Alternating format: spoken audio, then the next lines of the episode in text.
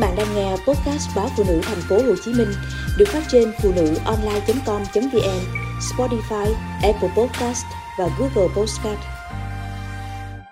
Tôi chưa dám ly hôn.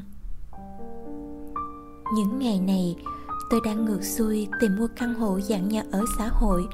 Tôi cũng đã nghĩ đến chuyện chuyển trường cho con và tìm thêm việc bán thời gian để có thể lo cho cuộc sống của ba mẹ thế nhưng tính toán mãi, tôi vẫn chưa đủ tiền mua căn hộ.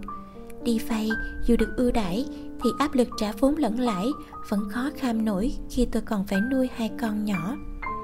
Nghĩ đến việc tách hai con đang sống sung túc ở trung tâm thành phố để dạt ra vùng ngoại ô thiếu thốn hoặc phải sống tạm bợ trong phòng trọ chật chội, tôi thật không cam lòng. Trụ cột kinh tế trong nhà là chồng tôi nhưng cùng với đồng tiền đem về ngày càng nhiều hơn thì anh ngày càng gia trưởng, khiến tôi bị ức chế và tuổi thân vô cùng. Tôi đã phải tập chơi lì cảm xúc để chịu đựng anh, nhưng đôi lúc cũng muốn phát điên.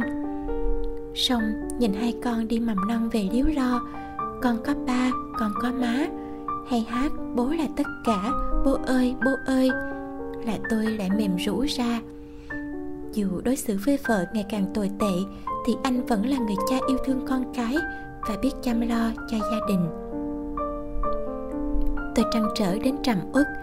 Nếu đưa đơn ly hôn, tôi chắc chắn anh sẽ ký ngay một cách ngạo mạn và dành nuôi cả hai đứa. Có đâu tranh quyết liệt lắm, có thể tôi chỉ nuôi được một đứa mà thôi. Hai chị em mới ba bốn tuổi liền nhau, biết chi đứa nào nhiều đêm mơ thấy cảnh các con ngơ ngác gào khóc khi không thấy mẹ, mà thay vào đó là người đàn bà khác trong nhà. Tôi lại trào nước mắt, buông xuôi. Không đành đoạn, thôi thì nín nhịn mà chờ đợi. Chờ phép màu thay đổi chồng tôi, hoặc chờ đến ngày con đủ khôn lớn để tôi có thể yên tâm rũ bỏ nợ nần. Nhiều người bảo, tôi sao yếu đuối, cứ ly hôn đi, rồi mọi thứ sẽ dần ổn thôi cuộc sống hậu ly hôn có khi tươi sáng vô cùng. Có người nói, tôi đa đoan, con gái sống với bố cũng tốt mà, thiếu gì cách chăm sóc con từ xa. Nhưng tôi xin nhận hết mọi chê bai, chỉ không chịu nổi cảnh con tôi bị thua thiệt. Chúng không thể là chuột bạch để tôi thử nghiệm cuộc sống ly hôn của mình nếu chưa chuẩn bị sao cho cuộc sống mới không tệ hơn cái cũ. Chúng cần được sống xứng đáng mỗi ngày ly hôn bây giờ sẽ giải thoát cho tôi khỏi người chồng độc đoán và ích kỷ, nhưng là ngõ cụt cho cả ba mẹ con. Với hai con nhỏ, tôi không thể quay lại thời độc thân để đua chen công việc, khẳng định bản thân mình.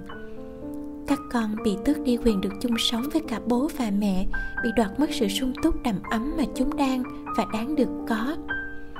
Chúng còn quá bé bỏng để phải chịu đựng và biết cảm thông cho dù cha mẹ chúng quan niệm ra sao, nhưng là mẹ, tôi không cho phép mình lấy đi hạnh phúc của tuổi thơ đó. Dẫu duy trì thêm cuộc hôn nhân là rất bức bối cho bản thân tôi vào lúc này. Duy trì hôn nhân là sống mòn, ly hôn là trốn khỏi trong gai, nhưng lại rơi vào khúc mắc khác. Thật bế tắc, tôi phải làm sao?